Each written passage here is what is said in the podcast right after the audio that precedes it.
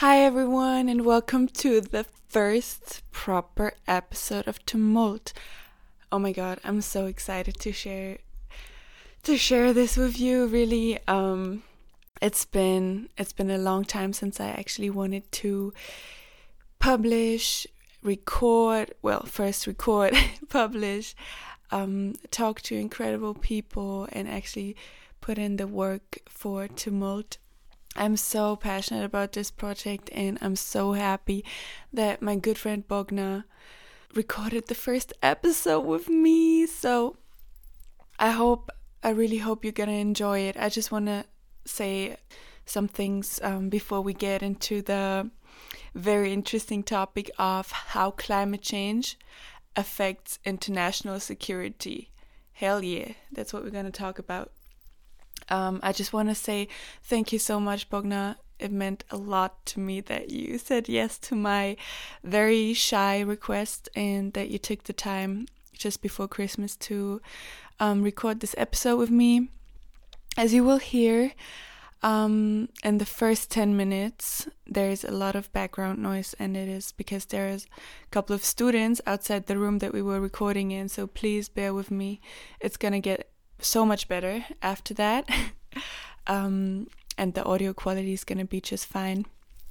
And yeah, um, I was really, really, really excited about this topic. Um, we're talking about climate change, how it affects countries at the moment. We're going to present you some case studies of African countries, Pacific Island countries, and give you a little bit of a insights into the life of a international relations student uh, if you want to get into that field.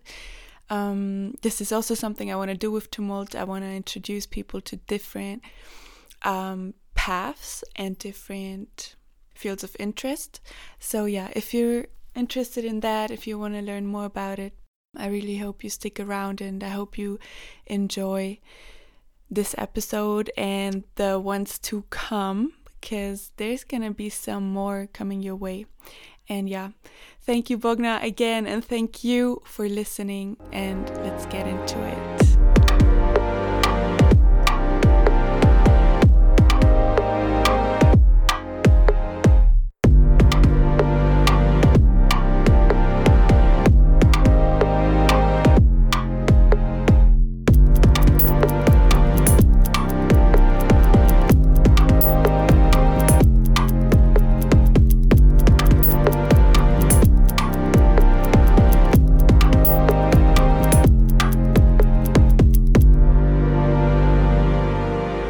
Held a presentation about how climate change affects international security.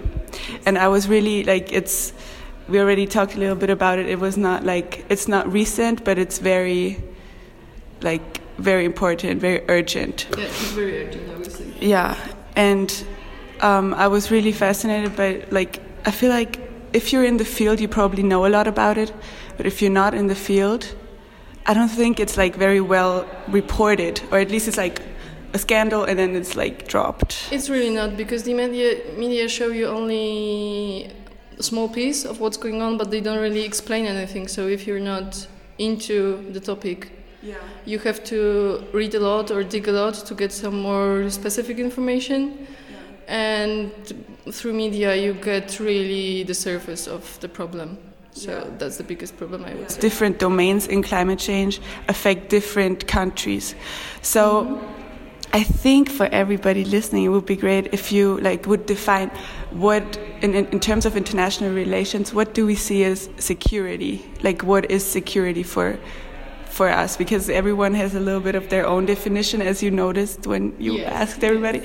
But what what does it mean? If we start, we usually define it as a really it's, it's basically lack of threats but according to international relations it's um, more connected to the lack of threats to the state um, survival yeah.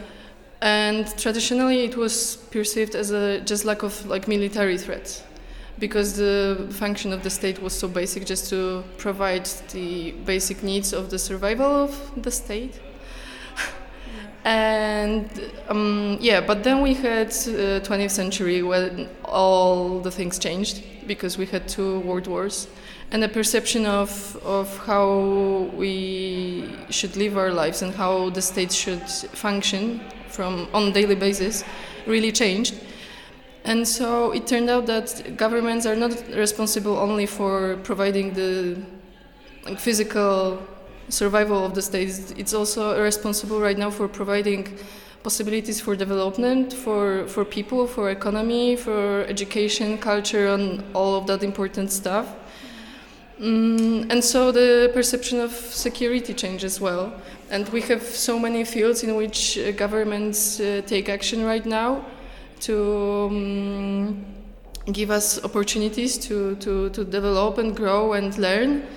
Mm, but still, the military security, this really hardcore part, it stays there because you never know what can happen. Yeah. Like obviously, we we wish that everything will be fine, but you never know. Yeah. So that's still very important. And um, yeah. and do you think the military, as you just said, it's a little bit of a swerve from what we're going to talk about, but since so many European countries are like not uh, financing their military as they used to. Do you think, in terms of that issue that we're going to talk about, do you think that's going to be a problem? Mm, I don't know because it depends. Obviously, what will happen in the future? You can't yeah. really fight climate change with the army because definitely not, that's not the way. But the consequences may be really different. So you don't, you never know because as we'll probably talk later, there are like conflicts happening all around the world when the military action has to be taken because that's that's obviously the last step you want to you want to take, but but sometimes it's necessary. Yeah. So yeah. that's also very important. Yeah, and so when we think about climate change, we mainly think about like water, like water is an issue. There's too much water, right? Like that's what generally is like, oh, things that like countries are getting flooded. Um, but what are other domains that we are eh, like in climate change that affect us? Um, I mean, it's all connected. You, we during our classes we did this kind of loose division, but it's not really. Um, you can do it however you want, and it's all connected to like too much water, but also too little water. It's also connected to um, natural catastrophes, um, like fires, hurricanes, stuff like that. Yeah. Mm, but also, when we think about like too much water, for example, sea level rising, in one part of the world, the problem is like there is too much of it, and in, in other part of the world that it's too little or it's not regular. So all of those things are interconnected yes. i would say so it's water but it's also lack of water it's strong winds it's fires yeah, yeah. but in the case like you um, showed us a couple of case studies and in the example of ethiopia and egypt what is the problem? I, I feel like i don't know much about it and i didn't hear a lot about it in media that i consume so maybe that's really interesting. Basically like africa is a place where the water issue is really important because there like there's a huge desert. And so people are really dependent of even the smallest amount of amounts of water. So if you have the sources for drinkable water everyone wants to get the uh, means to use it yeah. and so with the nile river which is very important for all the countries that it goes through like ethiopia and like egypt mm-hmm. um, if someone else has tried to control the flow of the water in one country, the other country is super affected by that because the agriculture relies on that, the living of people relies on that, the economy, the tourist industry as well, like everything. Mm, so the Ethiopia, because they have really problems with like uh, irrigation and stuff like that, they try to build a dam to what contain. Um, when you want to um, redistribute water into like fields to um, fertilize your land and basically for agri agriculture. Mm -hmm. mm, so since they have this problem with with that, they wanted to build a dam on one like part of Nile because in that area it's uh, it's con- consisted of two like two rivers. Two rivers, yeah. Ah, okay. Yeah. Okay. yeah. So they wanted to build a dam on one, but since uh, it's such important uh, source of water for Egypt, when they started to um, make changes in the flow of the of the river, uh, it got really dangerous for people living there. So there have been a lot of tensions between those two countries and now the um, building of the dam um, stopped for a while, and they're trying to reach an agreement with, between between the two countries. But we don't really know what will happen in the future. Mm-hmm. I hope they somehow manage to uh, get to like compromise. Yeah. But we're gonna see. There is no solution for so, us right now. So at the moment, there's still like there has been no changes to that issue. Like that would mean that Ethiopia is lacking water that yes. they, really need. Yes. And Egypt, what is their situation? Uh, if it stays the same as it was before, so without the dam and yeah. like the normal flow of the river, they are. I mean, they are. They've been there for thousands of years. They know how to deal with, like.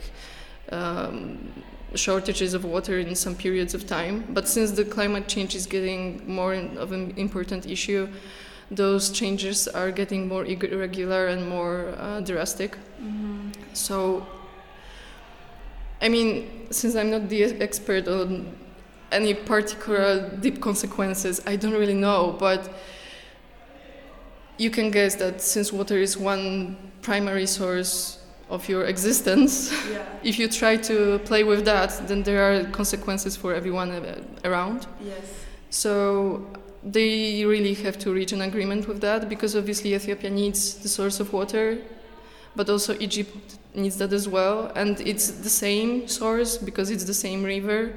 So that's going to be very difficult for the both of them.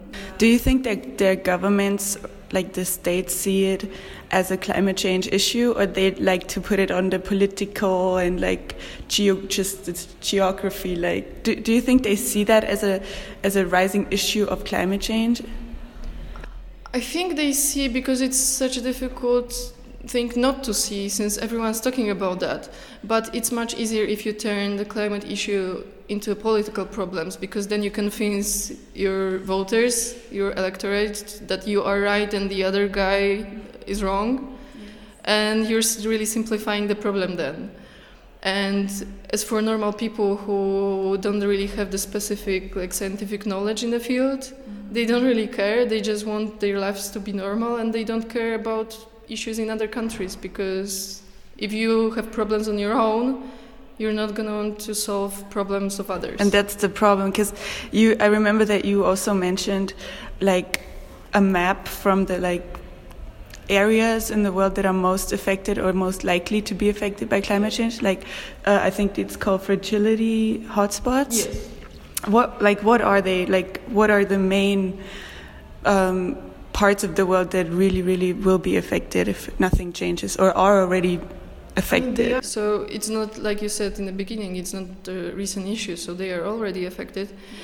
Mm, and the answer is like everyone. Uh, that's that's really scary because everyone we in Europe don't really see it that much because we live in really developed societies and we have means to deal with big problems. Uh, by other but other countries they don't because they have bigger issues or, or they have um, a lot of them. Mm-hmm. So uh, yeah, but but everyone. So Africa is probably like the th- the place you think about the in the first place, because there are a lot of tensions from all the fields like politics, economy, social, ethnical, um, environmental as well. Um, and if they all uh, connect with each other, the problems are getting bigger and bigger. So Africa is the place that you think about in the first place, but also Asia there are so many people living there, millions of people, and so if one area is affected, it means that several millions of people are affected, and that's going to create even more problems. But Europe as well, we pretend that nothing's nothing's changing because our lives seem to be normal as always. but we will have issues as well. Yes. And so, if we don't take action on that, then the consequences will be really scary.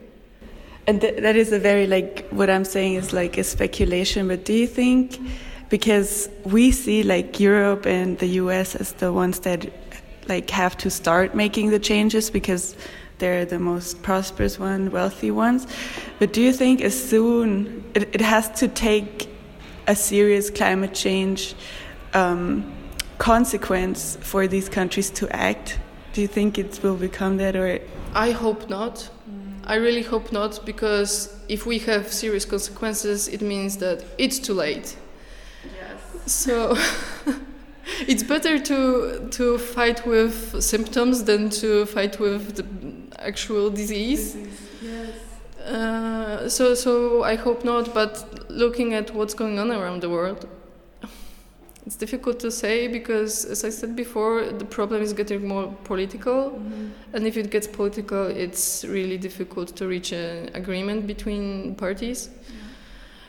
Mm, but they really need to take an action, especially because mm, obviously not only Europe or United States or countries like that are the main cause for, for the problems, but they are the ones that they've been developing for the longest period of time in history, and they should lead other countries into the solution because they are the ones who were first to really cause problems. So I think they should be also the first to, to, to give the solutions.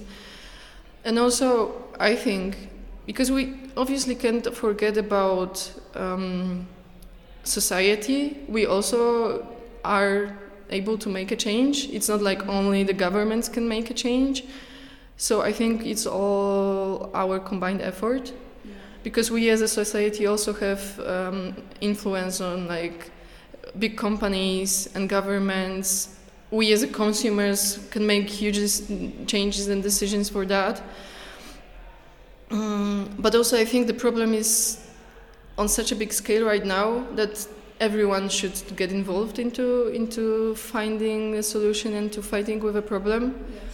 But, but in this case do you think it's um, mainly a government issue rather than a big corporation issue? I think it's everyone's issue because government sets the rules and laws for the corporations, but since corporations today are so big and international and so interconnected that they also have a huge influence over governments. Yes.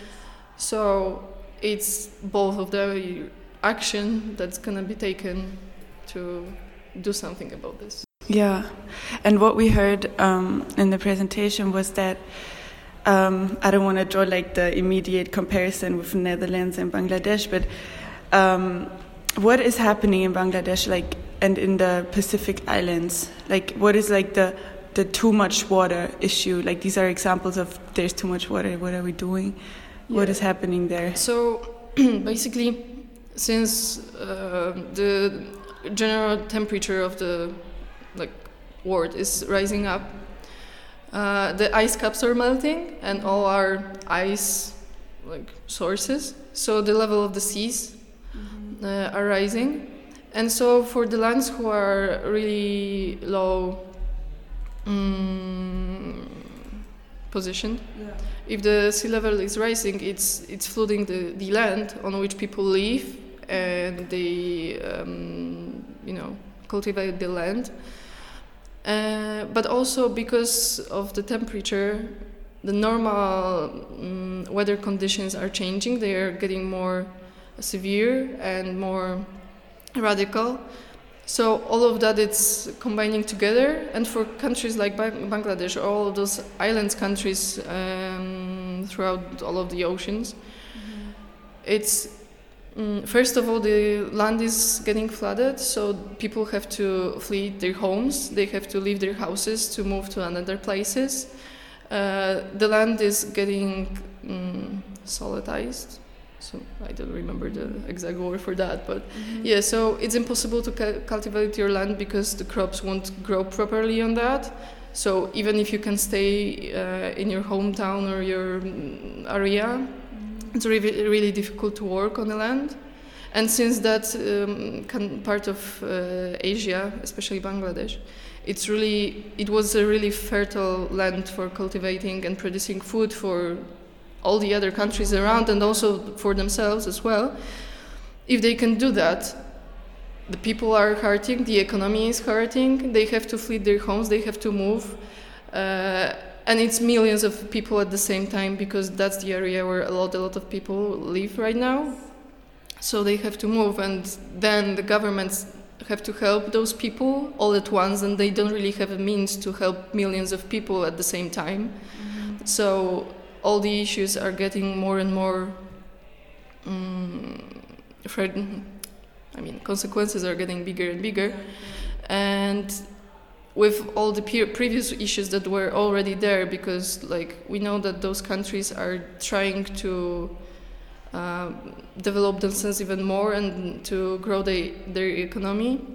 But the, if they have issues like that, they have to focus on them, not the other aspects of their uh, development. So it's like vicious cycle of not getting out of it because you want to change one thing but you can't because you have to deal with another at the same time. You already have to deal with the consequence while you should fight the cause yes. right? And with the countries like island countries on the sea it's really small places where maybe not that much people live but still they live there and their islands are actually sinking so they will have to move to other countries because those countries will cease to exist and who will take them? Because mass immigration it is a problem for other countries not because it can be dangerous as in terms of people having like their own dangerous agenda. It's not because of that. It's because a lot of people at the same time want to move to one place and it's really difficult to help them all at once. Yes. and obviously there can be like political ethnic or religion tensions. You you can't force people to live peacefully in one place from one day to another. They have to accept each other first. Yes. And th- there is no time for that. Mm-hmm. So I think the consequences will be even bigger in yeah. the future. And do you think that since people are still a little bit blind to climate refugees, that like I mean the issue of refugees and the struggles they face is like a whole other topic, but do you think that people in the receiving country would be even more you know, hard on climate refugees because they don't see the cause, because they are not maybe as informed about the climate issues than about the political issues? Probably, yes. Because it's easier to tell people that, uh, okay, we can solve the problem by not letting people in, and so our country is safe. Yeah. Apparently, but it's really not because climate affects all of us. You yeah. can't stop it at the border you can stop people, but you can't stop the climate.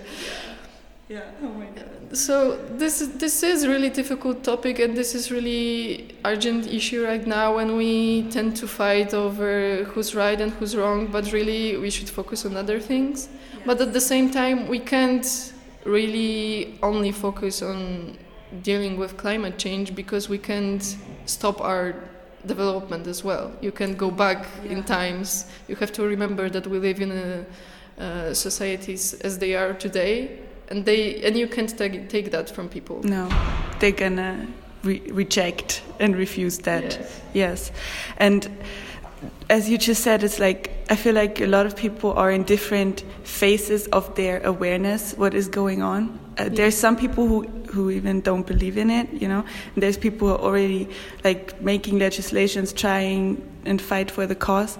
But in the case of Bangladesh, like uh, as a country that has a lot of economic issues, do you think that it is realistic for them to start building like technologies like they like we have in some European countries, like in the Netherlands that is below sea level. Do you think it's actually an option for them, or you have to find solutions suited for specific countries and their economic situation?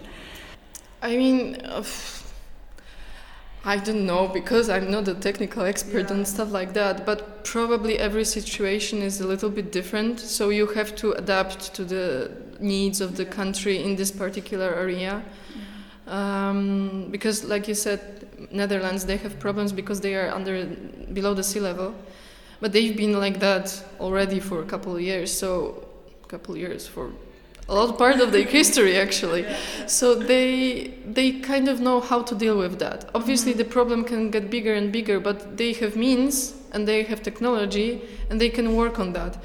And also, they are not that big of a country, so you you don't have to. Pro- protect such a huge area and with bangladesh it's a huge country and so the technical means have to be obviously different because it has to be done on a much bigger scale Yes. so I don't know if it's possible to use the same technical stuff to, to help Yeah. them. Probably not. But also the climate there is different. So it's not only the sea level rising, it's all, all, also the monsoon rains, and you can't stop that really. Yeah. So So I, they I have don't a whole know. Different situation, They have a whole different situation, yeah. And as you mentioned, there's like climate can be the cause of an issue, but also the tipping point Yes. when there are already like different crises going on. Um, do you think the Darfur is an example of that, of the tipping point, or Darfur of is the? an example of Or maybe cause you can and give it- context about Darfur. Yeah, so basically, to make the story really simplified, and you have to remember that it is really simplified. Uh, we had conflict between ethnical groups, between like um, Catholics and um, Arabs in a, in that area, and mm the conflict has been there for many many years, but mm, one group had to flee their homes. So, because they were looking for land to live on, because there were droughts and stuff like that happening, so they were looking for a new home. And then the the two two groups Mm, met, and they couldn't really find like compromise to live with each other because it was really difficult. And also because of other issues happening there like political instability governments which are not really that strong and and people who i think they don't really want to work for the benefit of a society but more for their own mm. Mm, so and also other external parties wanting to get the resources of that area of africa natural resources so people started to migrate the conflict developed even more uh, because they were looking for land to, to create their new homes. And then the climate change got more and more intensive. And so, um, again, the migration was getting bigger and bigger. So the war happened. And because of war, uh, because of war, another migration happened because people came to look for a new home, but they couldn't find it, so they had to leave again. And so the tension in this area is really big, and there is no sol- solution as for right now how we can help those people because there are so many issues, like I said, politics, economy, climate, ethnicity, religion.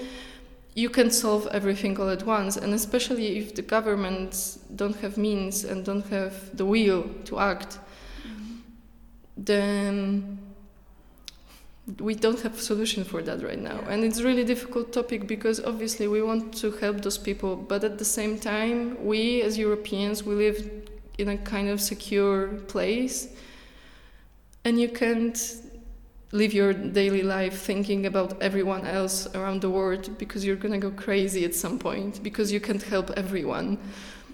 So the problem is there and the problem will be getting bigger and bigger. But do you think that uh, climate change, and I feel like for a long time this is an issue that really a lot of people get involved in. Do you think since a lot of people mobilize that actually there's a greater chance that we like we will have the feeling that we can help. Because often in political or international relations topic we're like okay this is a government this is a state thing. But maybe now it would be like really really important that we step up because there's already a platform for us to step yes. up. I think so. I think so. Because um, people are getting more aware of the problem, even if they don't know the specifics and how complicated the issue is. It's good that people are interested in the topic and they want to make a change. Even the smallest one are are good because every action is important, and obviously governments have to cooperate with each other because the problem is so big that one single action can change much. But if we combine all the small actions all around the world, that I think we can make a change. And it's important that we have the activists right now who raise their voice and want to spread the message to other people. And if you do the smallest things in your life, like stop using single plastic containers or plastic straws, it may seem stupid, but if you do the smallest steps, then maybe in the future you can take bigger and bigger and you can convince your family and friends. And so if we start thinking about that, yeah.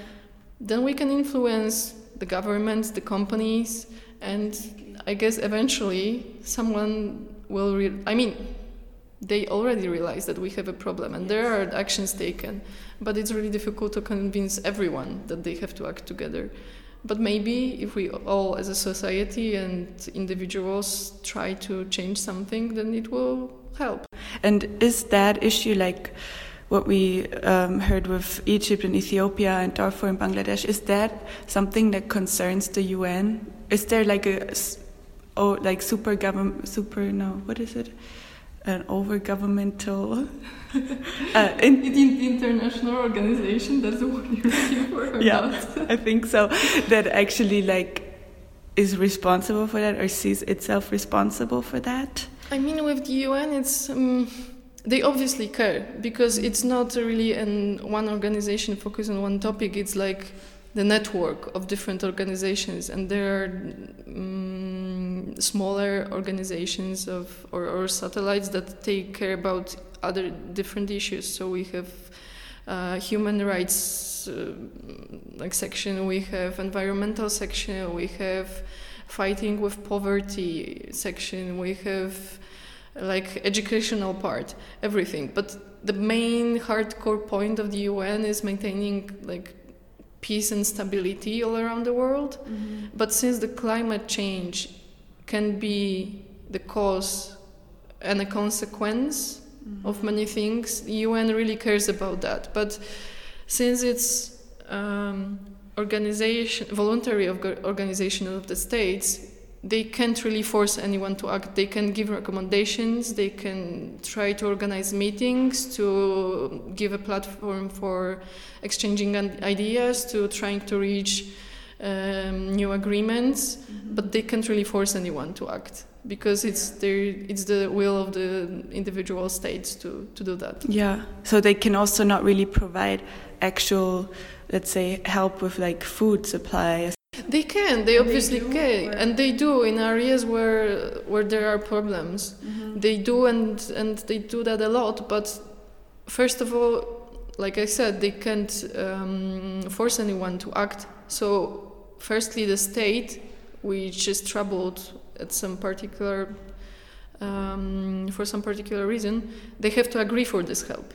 Mm-hmm. And sometimes the states don't really agree to get the help because the UN wants to care about ordinary citizens, and the governments don't, at that point, sometimes forget about ordinary citizens. Mm-hmm.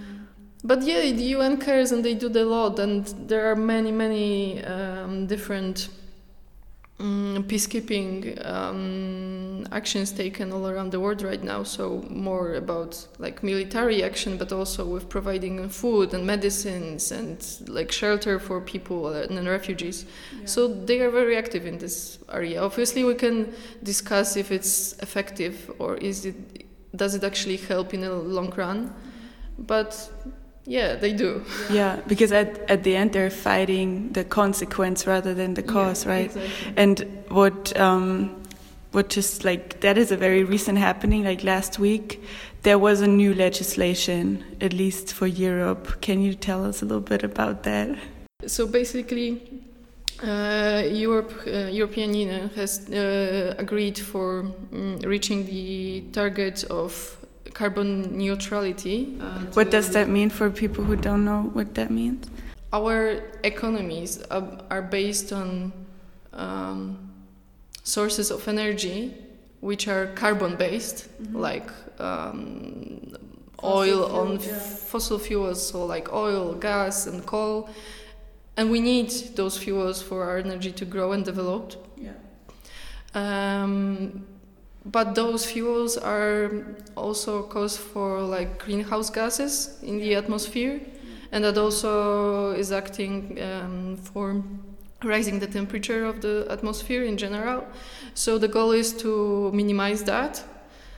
So take different actions to let use maybe less uh, of those fossil, fossil fuels and focus more on some other sources of energy like renewable energy like wind or sun or water or even nuclear energy because um, we know for a fact that it's really effective and it's really um, except for maybe the mm, waste from those from those energy plants.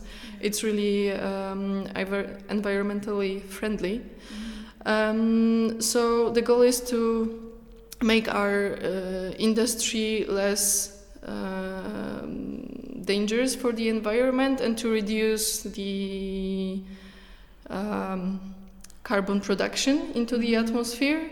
And I guess European Union wants to be neutral in that area. So um, I didn't really read the document yet, but uh, probably it would be to uh, stop using like all of those heavy carbon based fossil fuels in the future so as they say by the 2050 2050. That's And- still 30 years, right? that's still 30 years so it's a lot of time Yeah. Do you think, like, I know that we don't have the scientific information on this, but do you think they're a little bit, like, still postponing the crisis? Because I feel like 30 years, while it's still hap- already happening, it seems a little bit too long. Or is that maybe just like me panicking? I don't know. I mean, we have this report mm, done by the UN that says that by the 2050, the temperature, if we don't change anything as, and we function as we function today, that the average temperature of the world will rise um, on like 3%, and that it will have severe consequences for everyone, everywhere. And so this 2050, it's this, like deadline that someone set for us to take an action. But obviously, 2050, it's too late already because then we'll have a huge, huge, huge crisis. So we have to take action before that. But also, you can't change everything in one day. You have to give people time to adjust to the changes. And I don't. I'm. I'm not sure. I'm not. I'm not the expert, so I don't know if it's too long or is it not enough.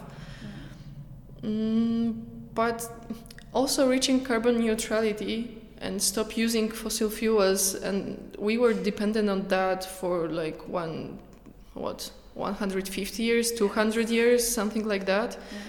So you can't change economy in like a year or two. You have to adjust to that. And since humanity found out that you can use fossil fuels we had huge development like we had industrial revolution and all the other technological revolutions after that mm-hmm. So we're really de- dependent on that source of energy. And if we want to ma- maintain our growth and development, uh, with, uh, but at the same time being eco-friendly, we have to give ourselves some times for that. Yes.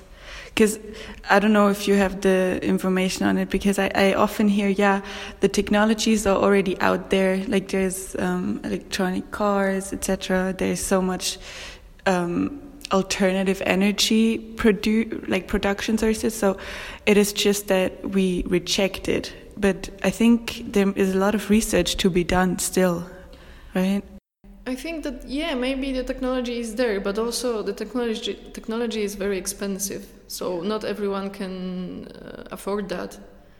Uh, in terms of, of countries who, who have problems with like wars even or some economic troubles with unemployment or shortages of food or whatever they won't spend money on electric cars or new sources of energy like uh, I don't know, solar, solar panels or whatever, when they have to keep up with the recent problems.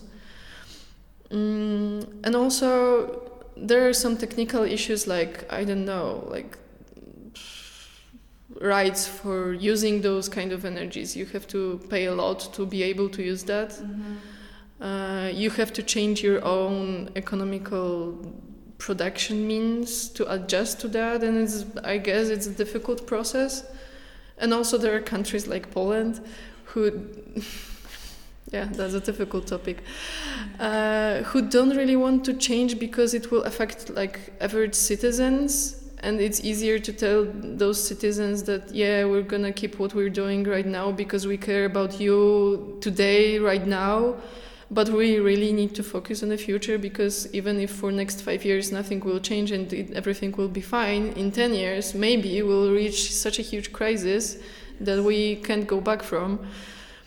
Mm, so yeah. That's Poland. That's Poland for you, yeah. doing Poland? No, but this is also just a speculation, so there's a lot of speculations on my side. But do you think that now, like the like crazy demand um, from like Europe and the West and basically every country to countries who have a lot of oil and gas and like fossil fuels, that that also keeps a certain level of stability because we are reliant on, for example, countries like Saudi Arabia or countries that actually um, like kind of oppose, for example, the American mindset, but they're very close to their country. So, what if this reliance on oil would break up? Do you think that could also be? I mean, that could also be the threat because countries like Saudi Arabia, or in general the Gulf countries, yeah. their economy relies so heavily of export of fossil fuels, and if they stop getting money from that area of the economy, and their whole society is dependent on that, it can create huge tensions in this area. And since those countries are developed technologically, and they are right now, like Saudi Arabia is spending, I think they are the first in the world in spending money on their army right now and developing um, more modern, like warfare. Warfare, yeah. Uh, then if they have those kind of means and stop uh, earning money as they used to for past 50 years or something like that yeah. they will obviously be very angry. So you never know what can what they can do with that. Yes. So it's not it's not easy because you can't just from one day to another tell them like oh stop from from now on i don't need your oil. Yeah. And I'm gonna turn to my solar panels. And now you do with your own whatever you want. I don't need that. Yeah. And then this is like a very dependent friendship they have basically. Yeah. So and additionally to that, these are like countries that basically are based in a desert. And with yeah. the climate changing, then they would even face like the climate yes, uh, yeah, issues as well. So it's like a really tense situation. But also, them. we have to remember that those countries, since they have a lot of money because of oil, and that's uh, one of the most important uh, resources right now in the world, they actually start um, to work in the field of uh, environmental technologies and stuff like that mm-hmm. to, to create something more. Um, sustainable sustainable yeah, for for these societies because they they are they obviously not stupid people. They know that the world is changing and they will have to adjust to that. Yeah. and since they have means they are trying to to work on on different solutions. So i mean it's very it's very easy to look to the future with like negative perspective because there are many many problems but also there are many people who actually want to change something and they are working in this particular field. So i think we should give them a chance to prove that they have ideas and they are good ideas. Yes. And trust that that it will work for everybody else as well. Yes. Yes. I really like would like to leave it on that positive note because it's a very daunting issue. Like if you really go deep into it, and like we didn't even go, get like super deep but we scratched on a lot of surfaces. It's, it can be very scary and very uh, frustrating. Yes i guess uh, i guess it can and it can even get super depressive at times. If you think a lot about that. But also I, I think we can't we have to be po- posi- we have to think positively into the future because if you want to change something you have to believe that you can change something. Yeah. so with Yes. positive thinking you, only you can do that Yeah, and since you are in the field of international relations, so it's like a little bit of a personal note. Um, what, like, do you see yourself um, like professionally working on any of this, or where do you see your future? It doesn't have to be any of this, but I just I'm very curious. So Yeah, you know what? I'm probably the worst person to ask that because I'm the most confused person in the world about my future. Uh, I'm super I'm super interested in those kind of topics.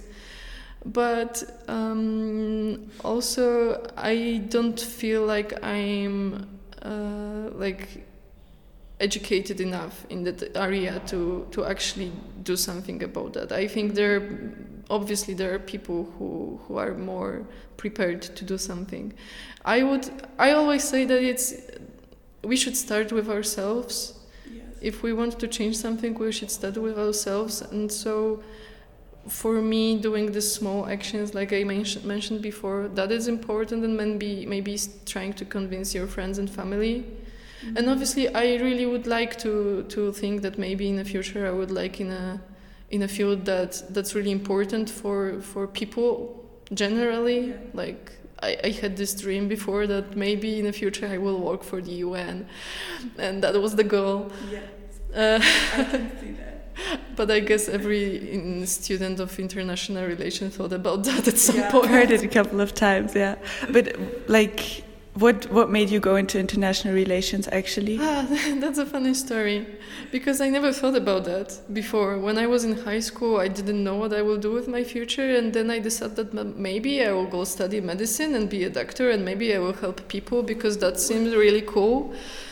Um, but I didn't pass my final exams after school well enough to get into to medicine because that's the hardest area of studies that you can get to. And so I decided that maybe for one year I would study something like connected to, to, to like medicine and biology and stuff like that. And they, then after a year I would try again.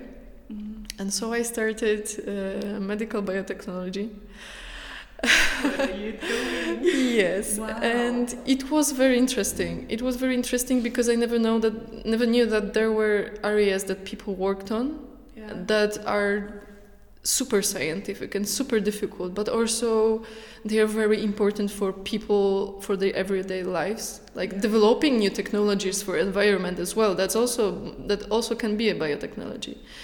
But also like working on a new medicine, working on new ways of um, growing crops or like animals, on new ways of nutrition for people.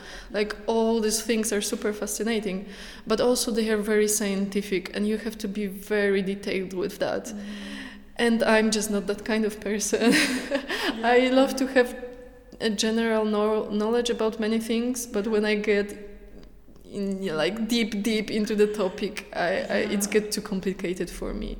And then i decided that international relations it's something that you have knowledge about the world that you live in and you have you get to know about like economy and politics but also cultures and people's and way of way of lives. And then they uh, the, their food which which is also a part of, of, of our culture and i think it's very important and so that got really interesting for me Yeah. because now after those studies i don't know what i will do with my future but i'm sure that i understand word a little bit more and I know how to navigate myself in it, not to be persuaded by by media, for example. Like I now can think for my own and analyze stuff that, that are going on on around me, mm, and then my, take my own decisions on, on different on different topics. So I think that's that's the most important thing that I got from my studies. That's so good. And now, for real, the last question, I can't stop.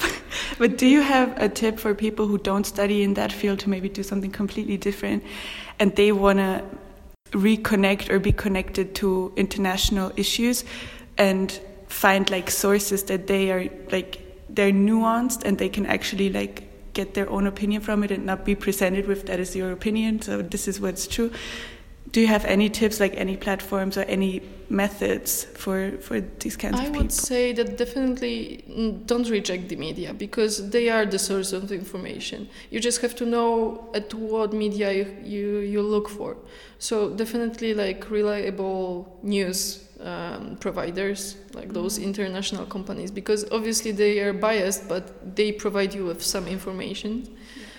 So, so so start with that, and then if you're interested, start reading like articles, more like maybe newspapers, maybe magazines about about the politics, about the economy.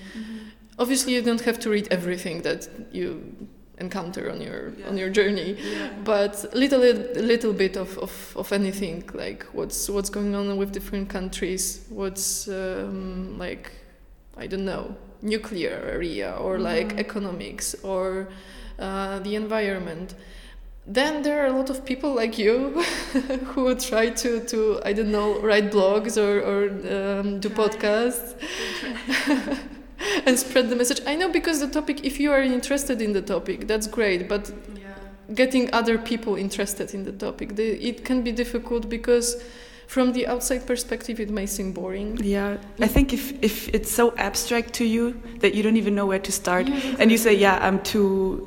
Not even stupid, but I study something different. This is not my field of study. I think it's so important for everyone to know at least a little bit about that. Yes, I think so. I, I think that international relations, especially, I don't know about other countries, but especially in Poland, when I told my family and friends that I'm gonna drop biotechnology and I will go into international relations, they were like, What are you doing with your life? It doesn't make sense. What are you gonna do later after you finish that? Because what's the future? There's no future. Basically, that was the conversation. yes and and i mean yes i don't have like specific technical knowledge on any topic. I, I can't be a doctor or ar- architect or a lawyer or whatever. Mm, and yeah and they are right. But also i understand the word and i can adjust to the changes a little bit more. So even if i found some job in the future uh, it uh, and and then I will have to change it. It will be easier for me because I will have a little bit of knowledge of everything, like a little bit of law, languages, economics, politics, like social issues, stuff like that. So so so that's nice. And so I mean, yeah, look for podcasts. Mm-hmm. Listen to the radio. There are a lot of radio stations who have their like auditions on on on the topics of uh, international relations and stuff like that. And so yeah, I would start there. And there are also like magazines that you can read. I mean, I think the best one, but that I would recommend for people who have a little bit knowledge, so you are you actually understand what you're reading. But Mhm. also, it's not that difficult, so you don't have to be scared about that. But there's this magazine called um, International Affairs. Okay. You can subscribe to that, and also sometimes they post some free articles on their website. Oh, nice. And in there they publish texts from really like professional academics. And so you you know that the, stuff that they say there it's actually reliable yeah, that's a great tip. I, I, I didn't hear about that yet. yeah if you have like for for example from university you have, uh, you, if you have access to different publications so you can search for them as well maybe you have access to that as well Yeah, so it doesn't actually matter what you study. You usually have a platform you can access with your just being student. Yeah, if you actually take advantage advantage of that, that you are you, you are being student. For example, if you study something connected to like hardcore science, I don't know, Mhm. chemistry, physics, what, what or whatever, but you have access to resources and and um, like articles, journals, books.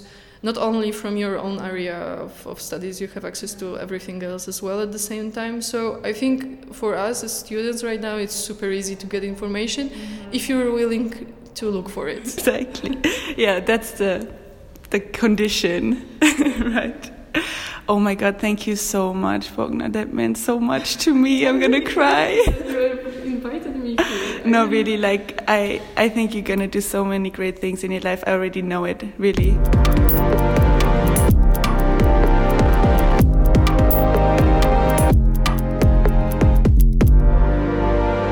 I'm shaking. I'm so excited. This this was cool. It was so like you can talk, man. You can talk so like naturally. Uh, I do. We I, talk for an hour. Really? For 55 minutes.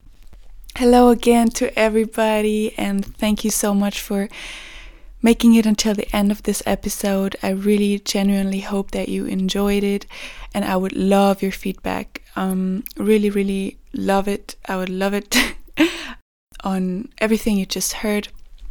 You can find Tumult on Tumult Podcast on Instagram. You can find Tumult on anchor.fm slash tumult. And there you will be redirected to five different platforms where you can listen to Tumult. Um, among them is Spotify, Google Podcasts, and many more. And I hope you will find the platform that you like the most in uh, to consume Tumult. And to the ones that made it to the end, I have some recommendations and some secret insights for you. Me and Bogna talked about um, certain media that would help you to get into international relations or generally inform yourself about the world. And one of the platforms she already described is called Foreign Affairs. I think she said international uh, affairs, but um, the correct term, she corrected it later, is foreignaffairs.com. Um, basically, a collection of journals and in depth analysis of current events. And another book is called Prisoners of Geography. Of course, I'm going to link everything and all the recommendations and all the essential information below, and that's also what I will continue to do for the coming episodes. Uh, another book called The Silk Roads. You can find all of them on Goodreads. Tumult is going to have its own Goodreads account. Um, another one called World Order by Henry Kissinger, The Clash of Civilizations and the Remaking of World Order by Samuel Huntington, a very famous political scientist. And a little personal recommendation from me is the book called Homo Deus by Yuval Noah Harari.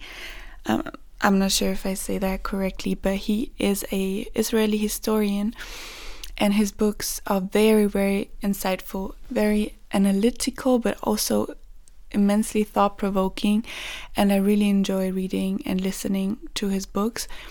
If you just want to get a general basic knowledge about the world, about humans, about how things are run. I think this is a great way to start that will not overwhelm you and bombard you with crazy information. So, yeah, I really hope you enjoy. Let me know if you read any of them. And I'm sending lots of love. Thank you so much for listening to Tumult, and I'll see you very soon.